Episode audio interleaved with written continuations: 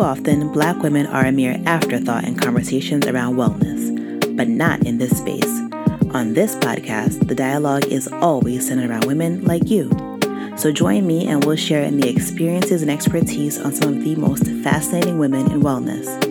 From relationship convos to tough discussions on things like the black maternal health crisis, to lighthearted banner on my own personal wellness journey, this podcast will deliver everything you need to get it together physically, mentally, emotionally, and spiritually. This is our space. Welcome to the podcast, but more importantly, welcome to the tribe. Be well, sis. Hey, sis, welcome back to the podcast. My name is Cassandra Dunbar, and today I have a pretty good interview in store for you. I had the opportunity to sit down and chit chat with Marsha Hoffman, who is a registered dietitian out of New York City.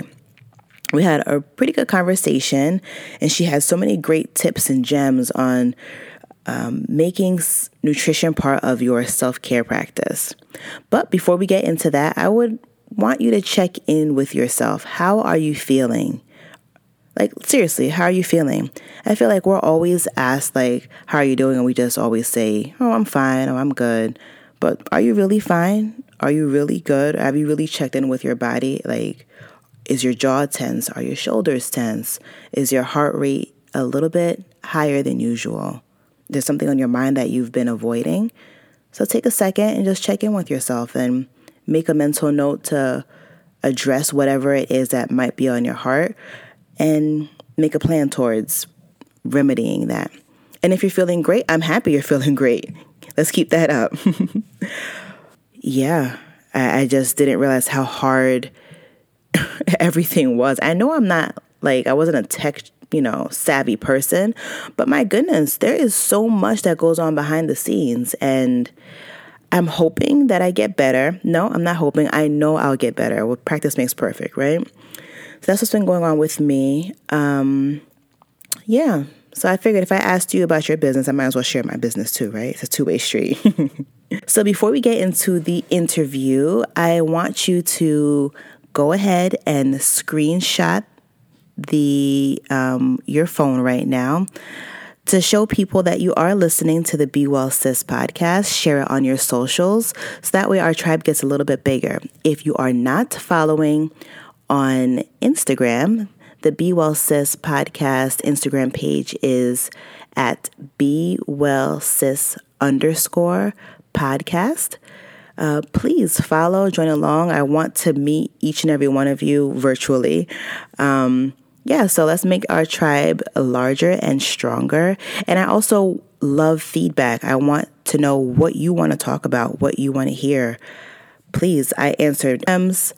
Um, let's be friends. So this week I had the opportunity to chit chat with Marsha Hoffman. She is a New York City based registered dietitian, wellness blogger, avid traveler, and food enthusiast who is passionate about experiencing different cultures through food.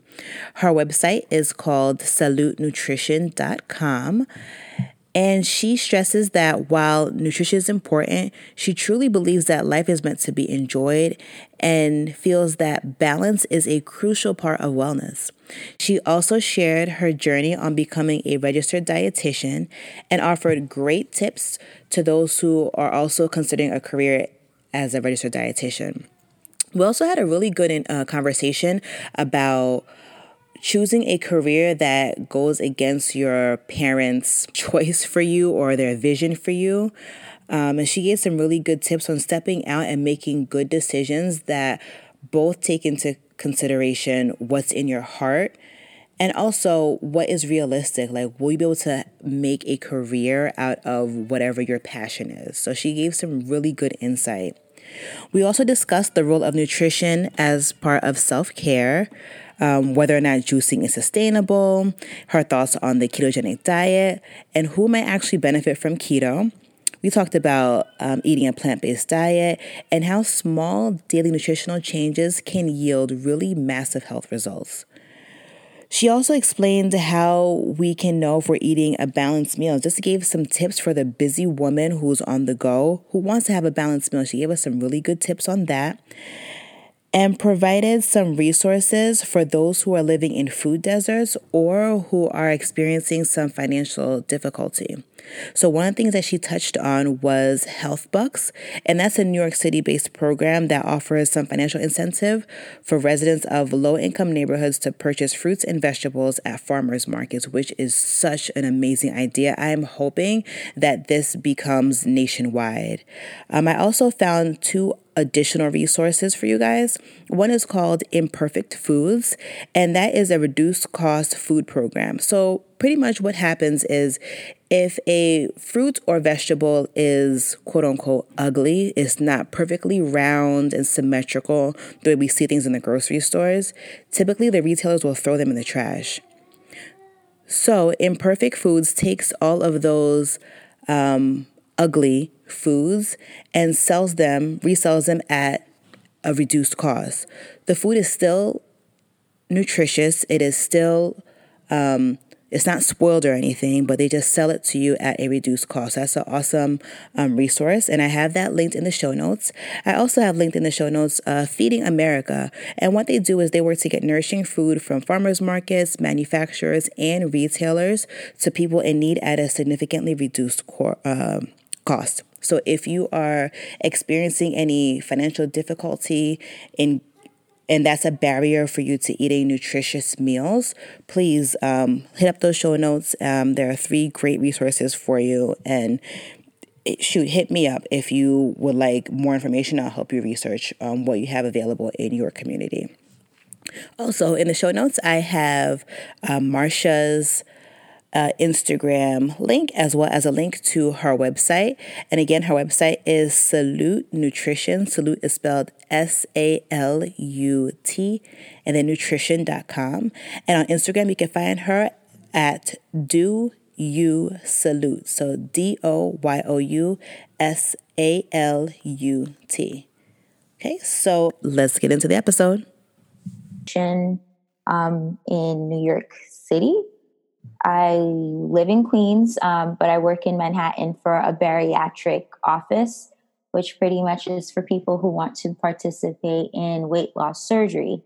So I meet with them before they have surgery to kind of talk to them about nutrition and wellness. And then I also meet with them after surgery to make sure that they're doing well, um, keeping the weight off, or helping them on their journey.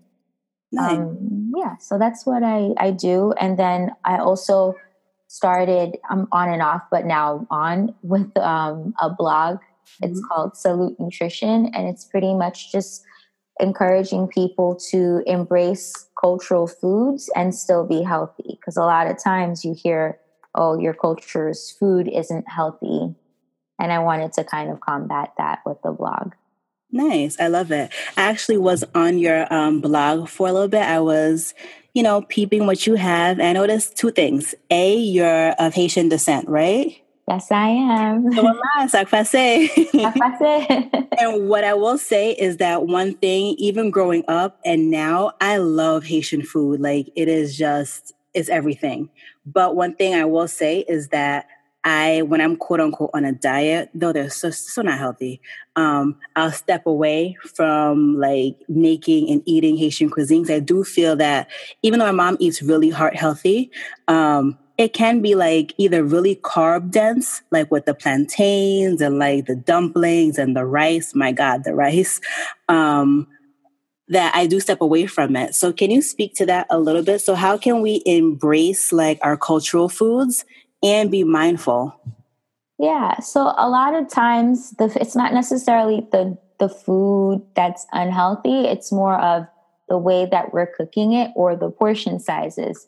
And we kind of have to think about like our the culture's history and why things are the way they are. So, for example, like you growing up thinking that Haitian food is unhealthy, um, especially going through like nutrition school and whatnot, and it's not the fact that food's unhealthy. So let's take, for example, a dish legume, right? Mm-hmm. So legume is a dish that's very rich in vegetables and it's extremely healthy. It's cabbage, it's carrots. Mm-hmm. Um, what else is in it? Spinach, Yep. chayote, like you name a vegetable, most likely it's inside this dish called legume. Yep. But then the challenge is how it's being cooked. So um, a lot of times, a lot of oil is put into the food, mm-hmm. or it's being served with a big plate of white rice. So it's kind of just saying, okay, let's take the good parts or the more healthier parts, and then the unhealthy things, let's kind of like tweak it. So instead of serving the legume with a big plate of white rice, maybe just reducing the portions, having more of the, the vegetables. So something like that. So this is kind of where um, I envision the blog is just more focusing on encouraging people to explore different foods, and then let's figure out how we can tweak the traditional dishes in a way that works better for us as far as health is concerned. So true. And I love the concept. I love the idea. And, and um, just piggybacking off of what you said about, you know, thinking about the culture itself, um, I noticed that when I would go back home to Haiti, most of like the larger, heavier dishes would be eaten in the morning. So my people are from the country. Why? So you eat in the morning, like a really big hearty meal and you go out and you're in the fields all day you know you're tending to like your cows and your chi- your chickens and whatever else um, and then you come home and you have like a much lighter meal towards the end of the day. And here in America, it's, it's different. You know, for the most part, like we are at our desks, so we don't really do too much movement. So I, I definitely agree with that. Really good. Yeah. And then the thing too is that the more westernized our diets become, our you know, that's when we start having issues because like you mentioned, we're not as physically active. We're higher stress. We're not walking as much. We're not doing as much physical activity. Um, so then that's when we start having all of the other issues happening with our health. So, so true. Yep. Um, can we talk about your job at a um, bariatric clinic? So, what? So, for people who don't know um, what that would be, so how would you describe first of all, who gets these surgeries? Like, what makes somebody eligible? Mm-hmm. And what would be the process be like? Okay, so um, if anyone does isn't un- is unsure, bariatric surgery is basically um, a procedure that a person goes in order to alter their ge- digestive system in order to help them lose weight.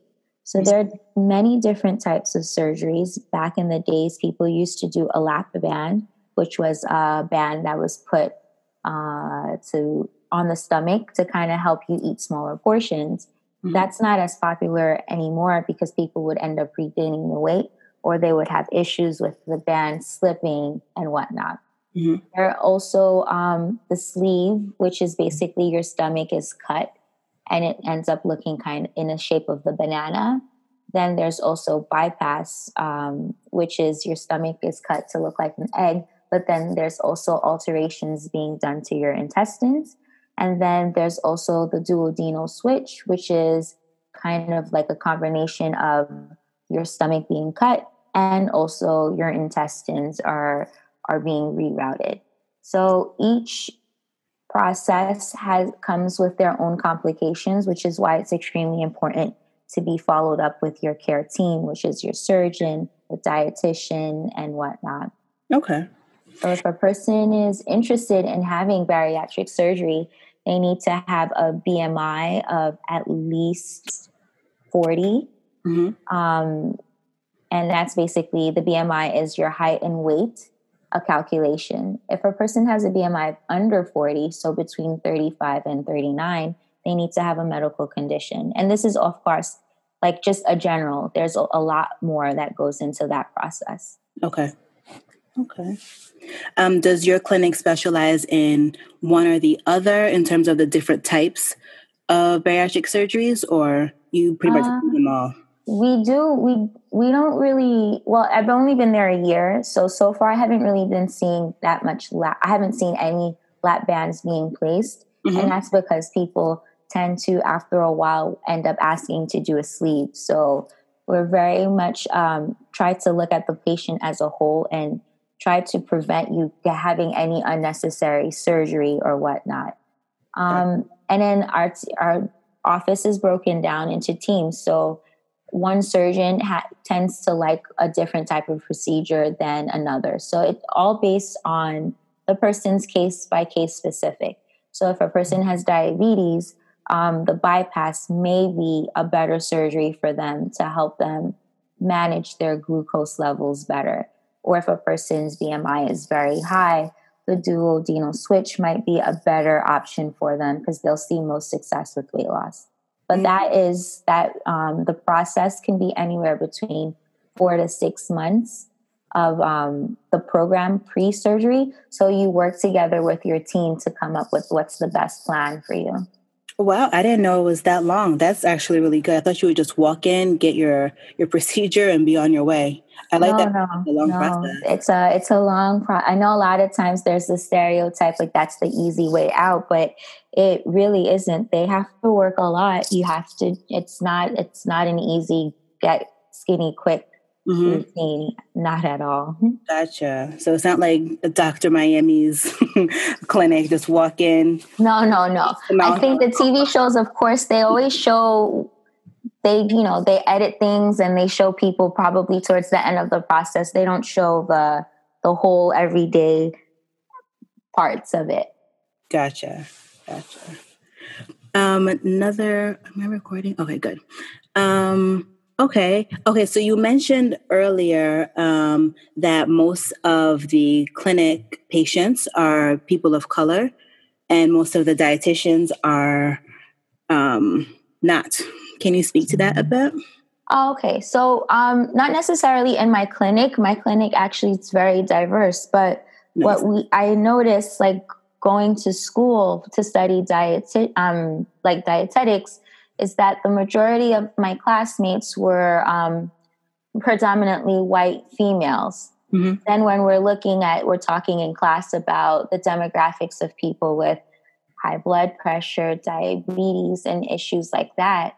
A lot of the demographics, it's people of color who are heavily affected by this. Mm-hmm. So, um, in class, especially when we do cultural food class, and just regular everyday interactions, you notice kind of a cultural insensitivity or ignorance. Mm-hmm. So, for that reason, I also kind of wanted to really get the gear or grinds going with the blog to kind of help like show and encourage people to learn about a culture that's not your own and mm-hmm. realize that there might be some similarities e- even though there are differences. Oh, that is so, so important just like in life. Um, but like but to your point specifically in the medical community i feel like this pretty much is what happens throughout the board whether you're a nurse you're a dietitian um, a doctor the people of color the women of color especially are always in the minority. And we're learning about things that um, have to do with, pe- with people from our community. And um, the sensitivity is is just demoralizing sometimes, you know, because yeah. you can relate to the patient, at the, even as a hypothetical patient, that if you're preclinicals, um, the insensitivity is just, I don't know, it's just yeah demoralizing. And I love that you use that as fuel to even broaden your horizon and your expertise as to what you can share with the world. I love it. Yeah. So what happens is that um, as provider, we're patients, I guess we tend to forget that our providers are humans, right? Mm-hmm. And then there's also this challenge or issue too where providers themselves forget that their patients are humans. Yes. So when as a provider I have to see a certain amount of patients within a short time and it's kind of like a bang them out like bang bang bang bang and mm-hmm. then you forget that this person is a person who has these issues and are are bringing these things. And then you you have this the textbook says this this that. So you kind of follow a routine and then you don't stop for a second and think about who this person is outside of the checkbox of things that your studies have taught you. So what tip if any would you give somebody who um, is seeing a dietitian or just seeing a provider in general? What tip would you give them to feel more empowered um, I would, mm-hmm. I would absolutely say be be open and honest with your provider. Like if they ask you, "Do you have any questions?" Tell them whatever question it is. even if you think it's a stupid question. Mm-hmm. A lot of times, like I have challenges with my patients when I'm like, "What what do you eat?" and they're afraid because they think I'm going to judge them. And I'm like, I can't help you if I don't know what you're eating. I mm-hmm. can tell you to eat kale all day, but if you don't have access to kale and you don't like kale, that doesn't do any of us any good. So I'm like, tell me what you're eating and let's figure out where the the mistakes or the hiccups are. And then let's figure out how we can switch it and help you. And i need your help to help me help you kind of. Mm, and sense. a lot of times it's hard. You come in you're scared. The office may be unfamiliar it's a new process you're worried no one's coming there just for like normal you know happy go lucky it's you have a problem that needs to be fixed mm-hmm. so people get anxious. Yeah. So I feel like just be open, open with your provider.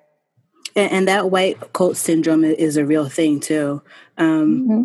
And it's so interesting because even myself, I'm a medical doctor. When I'm in that patient's chair, like unless I know you and we have a relationship, I I still get anxious and I still feel like I don't want to be judged. And it's insane because I know I should be sharing everything from my best, right? Yeah. So definitely a real thing. Yeah, I, I mean everyone has their challenges. I I do too. Like um, I'm anemic and I have to take iron and. like have i taken it the past couple of days no and i know when my doctor checks my levels she's going to be like what are you doing and it's it's a, a, you know a issue and i think as a that's why like as a provider it's important too to to remember that you're they're humans just like you. Mm-hmm. So when I'm with my patients and then I'm like, did you take your supplements? And you could tell there's a little hesitation. And I'm like, what well, what is it? Are you forgetting? Don't you like the taste? Like, tell me what it is and we'll figure it out. Mm-hmm. And then so they're like, oh, how did you know that this was the problem? And I was like, because I'm the same. I've suffered through it just like you. Like, I don't remember to take my supplements here's what I do to remember to take it. and that helps like bring down the barrier between patient and provider. Absolutely. So honesty is always going to be the best policy for sure. Yeah, absolutely. Um, so you mentioned that um, at work, the people that you de- generally work with have um, like serious conditions. So it's January. Um, most of us have like a resolution. We want to like lose some weight or live um, healthier lifestyles, what um, what recommendation would you give for us to start making healthier changes that are sustainable? So, first thing I would say is just throw out this like idea of resolution, new year, new me, like th- that nonsense. Yes. Just you you want to make a change for the better and you just start it. So a lot of times we think this over, and even myself, it's a new year and I want to do all of these things. And then you get overwhelmed with all of these changes and then you end up doing nothing. Mm-hmm. So I would say just pick one thing that you think that you can work on and then start from there. And then once that becomes a habit, you start building on another thing and then build on another thing. And then before you know it, you've made a lifestyle change.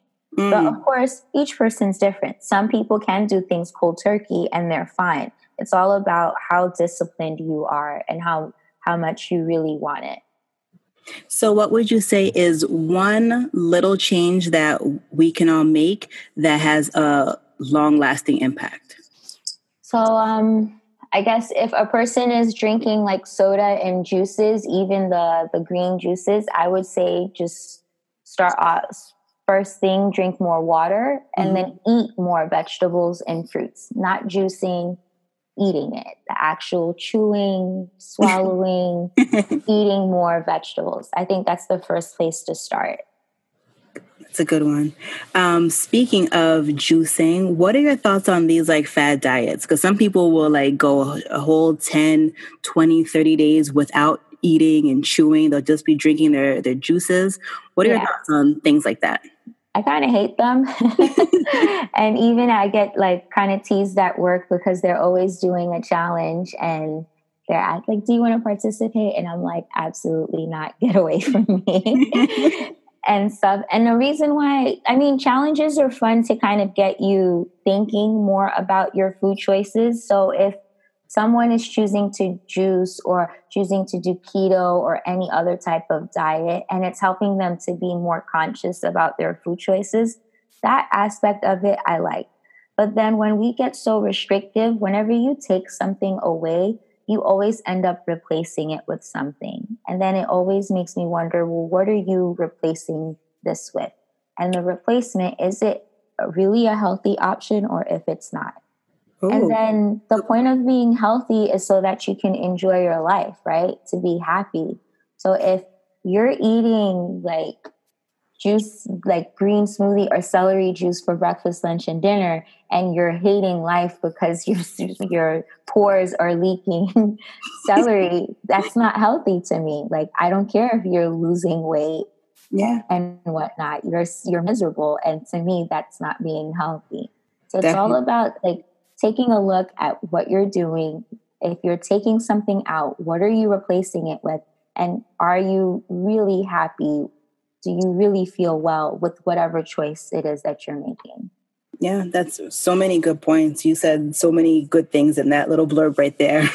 yeah. So always easier said than done, of course. of course, of course. But you made a good point too. If we're just like juicing and especially like I've seen the cal- the celery juice um, phenomenon happening, like where are your vitamins coming from? You're deficient. I'm sure you're getting a ton of whatever selenium maybe, but you're not getting anything else. So like, where are the rest of your like your nutrition? Where's it coming from?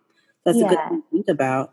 That's what I have. Um, the challenge I have with these like really restrictive diets too, and it can be okay for like it'll work when you're on it, right? Mm-hmm. But then it's not sustainable. Eventually, you're going to slip, and then when you go go back to you when you go back to your regular habits of eating, then you regain the weight. Mm-hmm. And then it's a, a vicious cycle.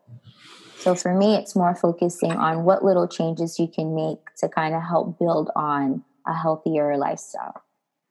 So I've seen the keto diet be very successful for people. And I've seen people do it for like six months, even like a year. Mm-hmm. You feel the same about the keto diet as well, or you're still not a fan?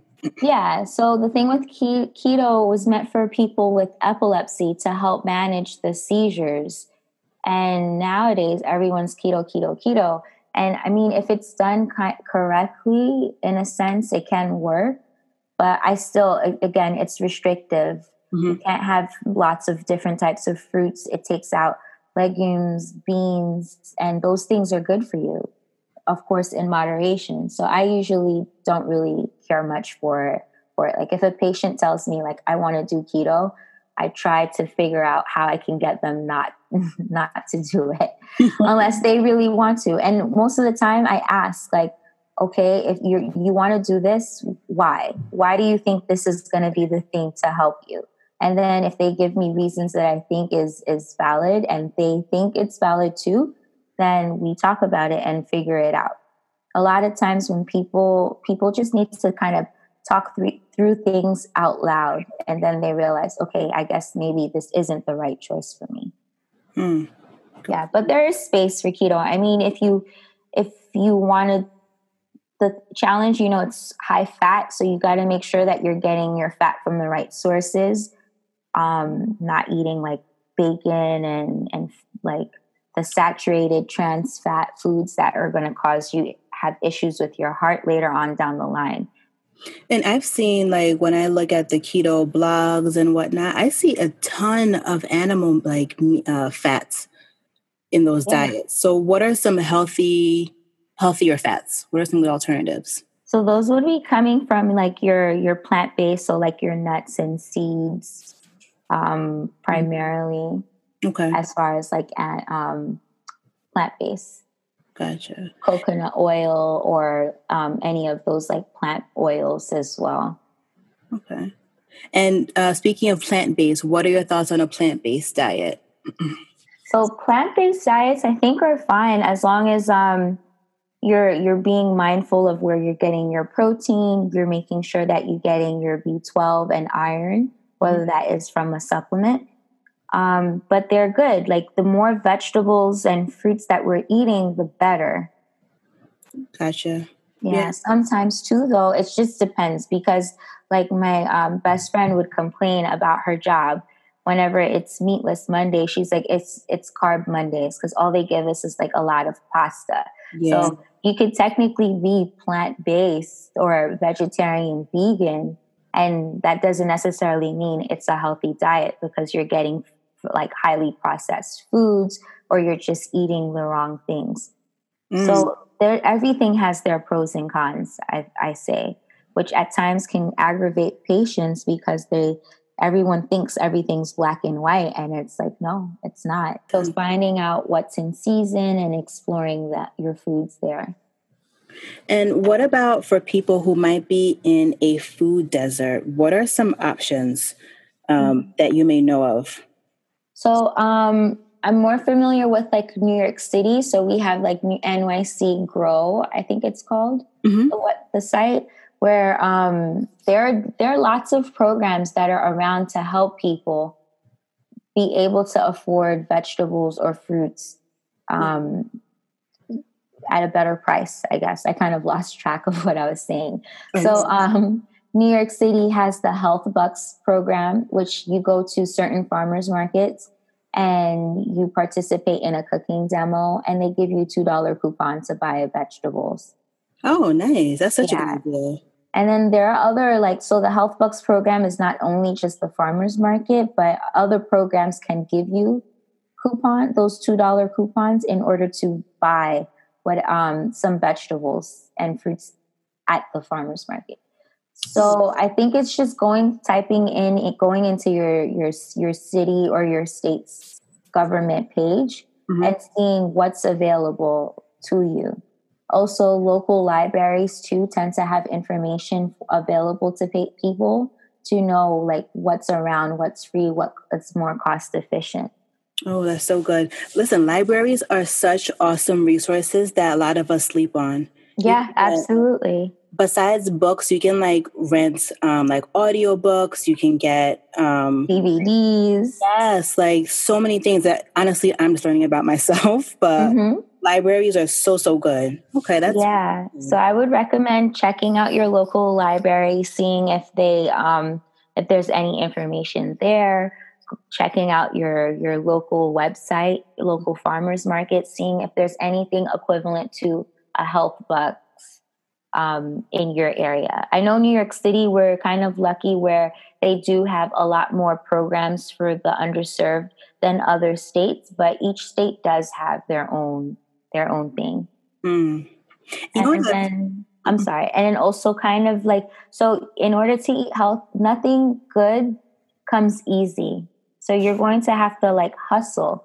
So if it's buying frozen vegetables, meal prepping, making sure that you use every part of the the meat or every part of the vegetable then that's what you need to do. Okay, so what are some easy nutritional guides for the busy modern woman? So you mentioned meal prepping, eating all of the all parts of the meat or of the vegetable. Um, what else would you think of? So if I want to just quickly change my life and, and be healthy, what would you suggest? Like a rough diet, I guess you'd say?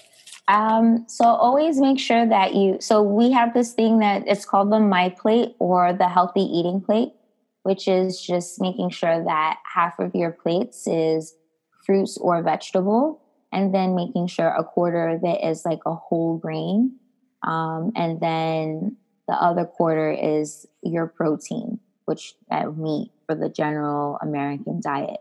So making sure that your plate kind of looks something like this for your meals is a great place to start. So, for example, for lunch, having um, grilled chicken with a salad and then having maybe sweet potato. And that's kind of like a balanced meal.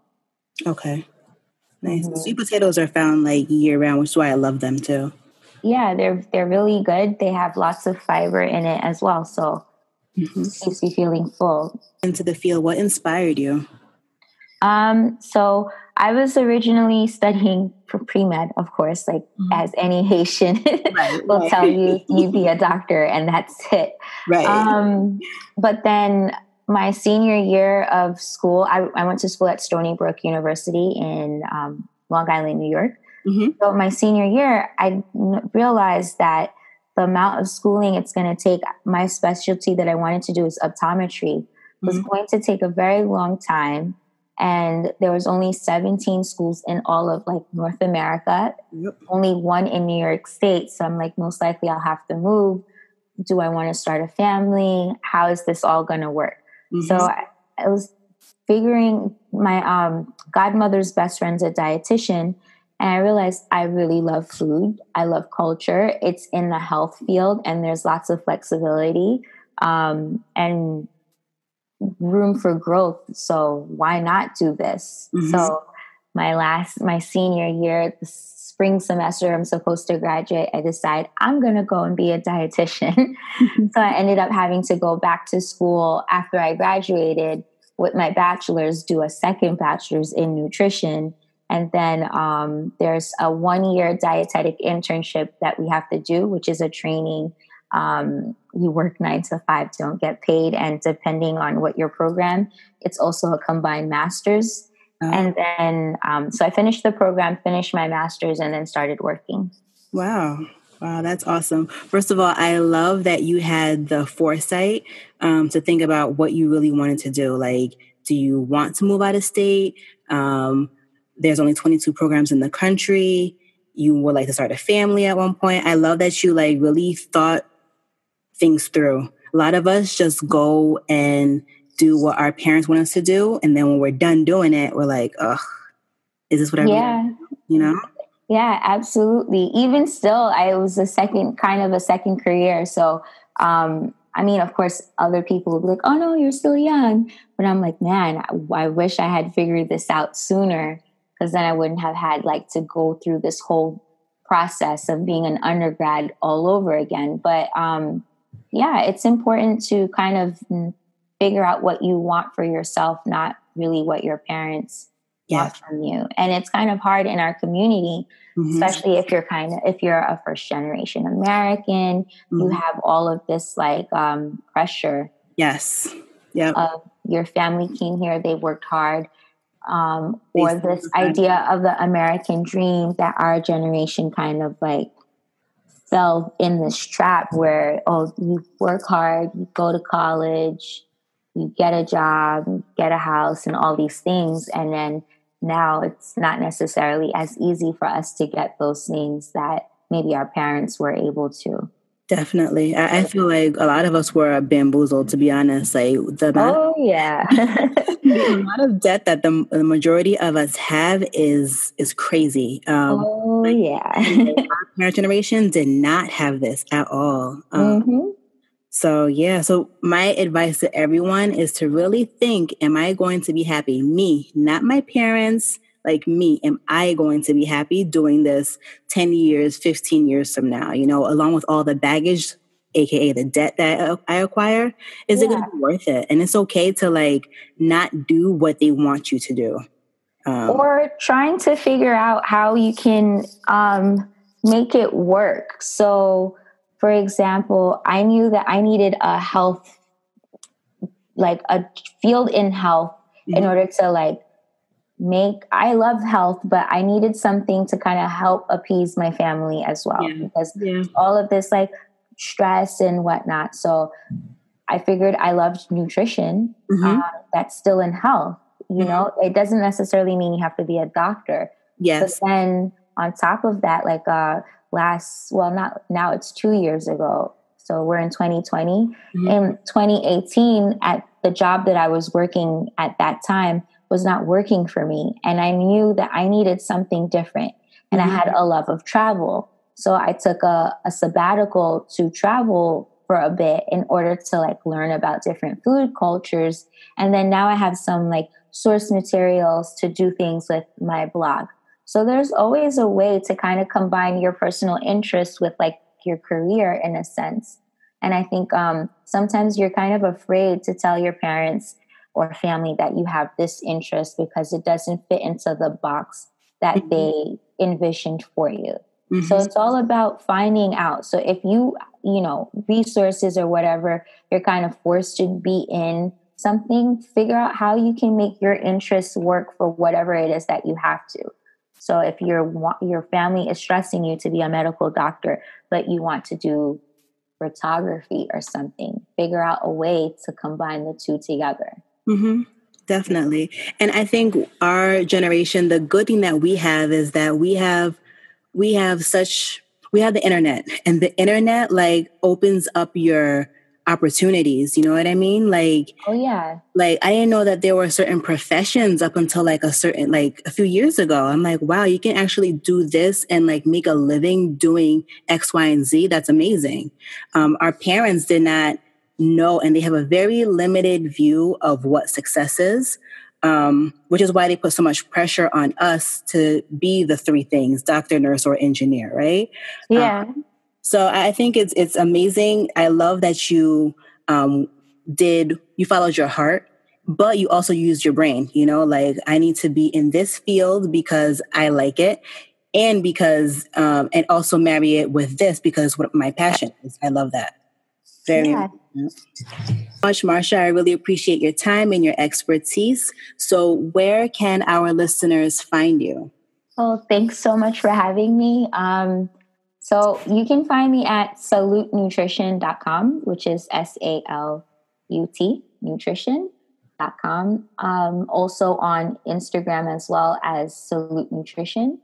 I also have like my travel blog, which is Do You Salut? On Instagram, you can find them. Uh, some things that I have up and coming is February. The last week in February is going to be Healthy African Food Week. Um, so it's Black History Month, and I wanted to kind of like highlight some foods and from Africa, kind of get people thinking about different types of food in Africa. I guess I said that already. I love it. I love it. I love the um, too. Mm-hmm. Yeah, and then so I also had um, a show that I did was called Salut Eats, and it was about first generation Americans kind of straddling the food culture of their parents and American um, and American food culture. Mm-hmm. I was on in, on my YouTube, and then now I'm in the process of doing Salut Eats season two, which is where um, from that trip that I took last last um, a couple last fall. Mm-hmm kind of going down memory lane. So I'll be trying to recreate some of the food dishes from my travels. So I'm okay. excited about that. Oh, we're going to look out for that. I will link everything on the. Um, where did you go? Just as a side note, where did you go last fall? Um, so I was kind of um, all over. I would. I started off in Norway and um, Oslo, mm-hmm. and then I kind of worked my way. So I was there then I went to Bosnia, Sarajevo in Bosnia. Then I was in Athens, Greece. And then I spent a, couple, a couple of time, well, a couple of weeks in Spain. So my degree from Stony Brook is actually in Hispanic languages and literature. So I was like, oh, let me make use of this degree. Wow. um, and then from there, I spent a month in Ecuador. Nice. Well, you are just inspiring. I love it. You've been everywhere. This is great. Yeah. So the places I picked were it's strategic. Um, I wanted to explore cultures whose you know the BMI is a bit on the lower end, mm. or that doesn't have um, such a struggle with obesity as other um, places. Mm-hmm or cultures whose diets are considered health, the one of like the healthiest. So that's why I visited Norway because they're you know the Scandinavian countries tend to be high in the ranking of health. Mm-hmm. And then there's the Mediterranean diet, which is kind of considered one of the top best diets to have. Um, and then out of the South American countries, Ecuador's um, diet tends to be very good, and that's probably because of the location so close to the um, the equator. There have such an abundance of fruits and vegetables um, over there. It's amazing. Nice. Um, and I have a, one more question, actually, two more questions for you. One, I've never been, I actually haven't been to Europe at all. So, mm-hmm. what was your experience in like Norway and like the way up north of Europe? Like, what's um, it like woman of color there? Um, it was amazing. So, yeah. Yeah, I had I had such a great time. I mean, I was there in October. What wasn't a good time is how cold it was mm-hmm. and how unprepared I was for the oh, cold because I had like a small luggage. I was not really backpacking, but I had a small luggage, so I could only pack but so much clothes. And I wasn't expecting it to be so cold in October. Gotcha. So the weather was disrespectful in that sense. It was so cold. but um, the people are extremely friendly. Um, every everyone for the most part spoke English, so I didn't really have a challenge with that. But I'm a person who I really love culture. So whenever I travel, I try to learn like at least uh, like top 10 phrases. So whenever I would say like um, takk, which is thank you, they would like chuckle and then be a little bit more helpful. Not that they weren't helpful in the first place. Yeah.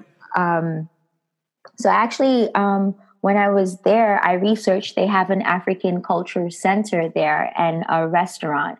Oh. Um, so at, when I went there, the, they were in between chefs, but I had an opportunity to interview the owner of the African Culture Center in in Norway, and that was such an amazing experience.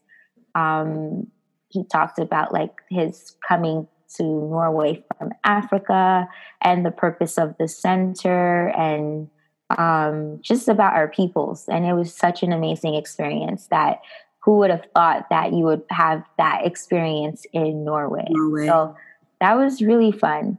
And will that be on uh, in the YouTube series? YouTube. Um, so that actually, I had put up the a version of the interview on my YouTube, so it's up there already. Oh, awesome. And is there um, a big um, African population there?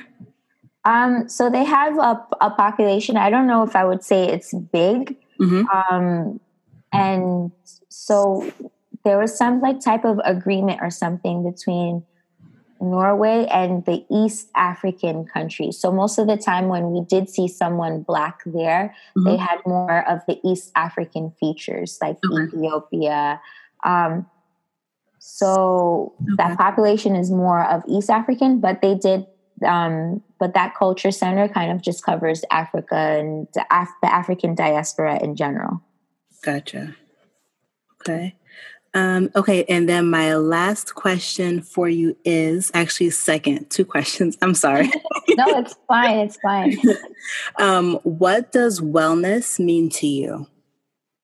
Um, so, what does wellness mean? So, for me, wellness is kind of, um, oh, that's a good question. It's more like mind, body, and soul. So, it's not necessary when they're all aligned together. So, I can physically feel okay, but maybe I'm not dealing with my emotions or I'm not able to express myself, and then that you're kind of out of whack. But mm-hmm. then maybe you're able to express yourself but maybe you're not eating well and that's not good either. So it's making sure that you feel your best not only physically but emotionally and mentally. So whether that means um, making sure that you go to church or you speak to your higher being you're meditating or whether it's speaking to your friends or um, setting up things to make sure that you yourself are at your optimal, that you're thinking the best, you're thinking clearly, you feel well in order to be able to do whatever your mission in life is, whatever you're put on this earth to to do that you're you have the tools to do it. Ooh, so I don't know if that makes any sense. It makes perfect sense. So good. And then last question is I love books. Um, and what I'm trying to do is I want to get back to reading. So, yeah. um, my question for you is what would be one book recommendation that you'd give me? And it could be about anything. Okay. Um, let's see. um, I've had um, I used to I'm used to be such an avid reader, and then since starting like blog and life, yes. I've kind of fell through on it. And then um, my husband is a big reader now, and he kind of makes fun of me all the time about you don't read anymore. And um, so George Perec is is um, a author. I mm-hmm. think he's French. Mm-hmm yeah, he's a, I want to say he's a French author. Mm-hmm. He has this book that I'm currently in the process of reading. It's called A Void, mm-hmm. um, A and then the word void. Okay. And it's extremely interesting because the letter E does not exist in the book at all. Huh? Yeah. He wrote it and it, it's written in French, translated into English. So I think it's an amazing piece of work that he created this whole entire book without the letter E. And then I think the translator is amazing as well to be able to translate this work of art from French to English. And it, there is no letter E in the book at all. Wow. And it doesn't look like it's reading perfectly fine. Like there's nothing like out, like it doesn't seem off. And while I'm reading the book, I'm always thinking, what word could they have used here that's an E but didn't because there's no E? And I'm have I'm having difficulty finding something that looks off that they used because they they couldn't use a E letter word. That is interesting. I'm very yeah. intrigued. I have that on my list now. so yeah. much for the interview again and for all of your advice and your gems and just your story. I really, really appreciate listening to you. Um, we're Thank speaking, you. I know the listeners will get so much from this. Thank you, thank you, thank you. Thank you, thank you. Isn't she a gem? This was honestly the first time I ever spoke to her, and I was a little bit nervous to speak to somebody or to interview to somebody, excuse me, um, without actually having a prior conversation. But she was so knowledgeable, so warm, so friendly, just just a good time. So again, you can reach Marsha at Instagram and she is found at Do You Salut Nutrition, D O Y O U S A L U T. And her website is www.salutnutrition.com. She also has a YouTube series um, so please uh, go to her website and you'll find more information on that as well. So thank you so much for joining this week. I hope you found a gem. If you found anything even remotely helpful or entertaining, please go ahead and subscribe to our podcast as well as give us a five star rating. Why not? if you have any um, questions on anything we talked about here in this episode, please feel free to send me an email. My email address is bewellsispodcast at gmail.com or slide in my DMs on Instagram. We are at bewellsis underscore podcast. So, yeah, thank you for everything. Thank you for rocking with me this week. And I hope you have a great remainder of your week. And we'll see you next time. Be well, sis.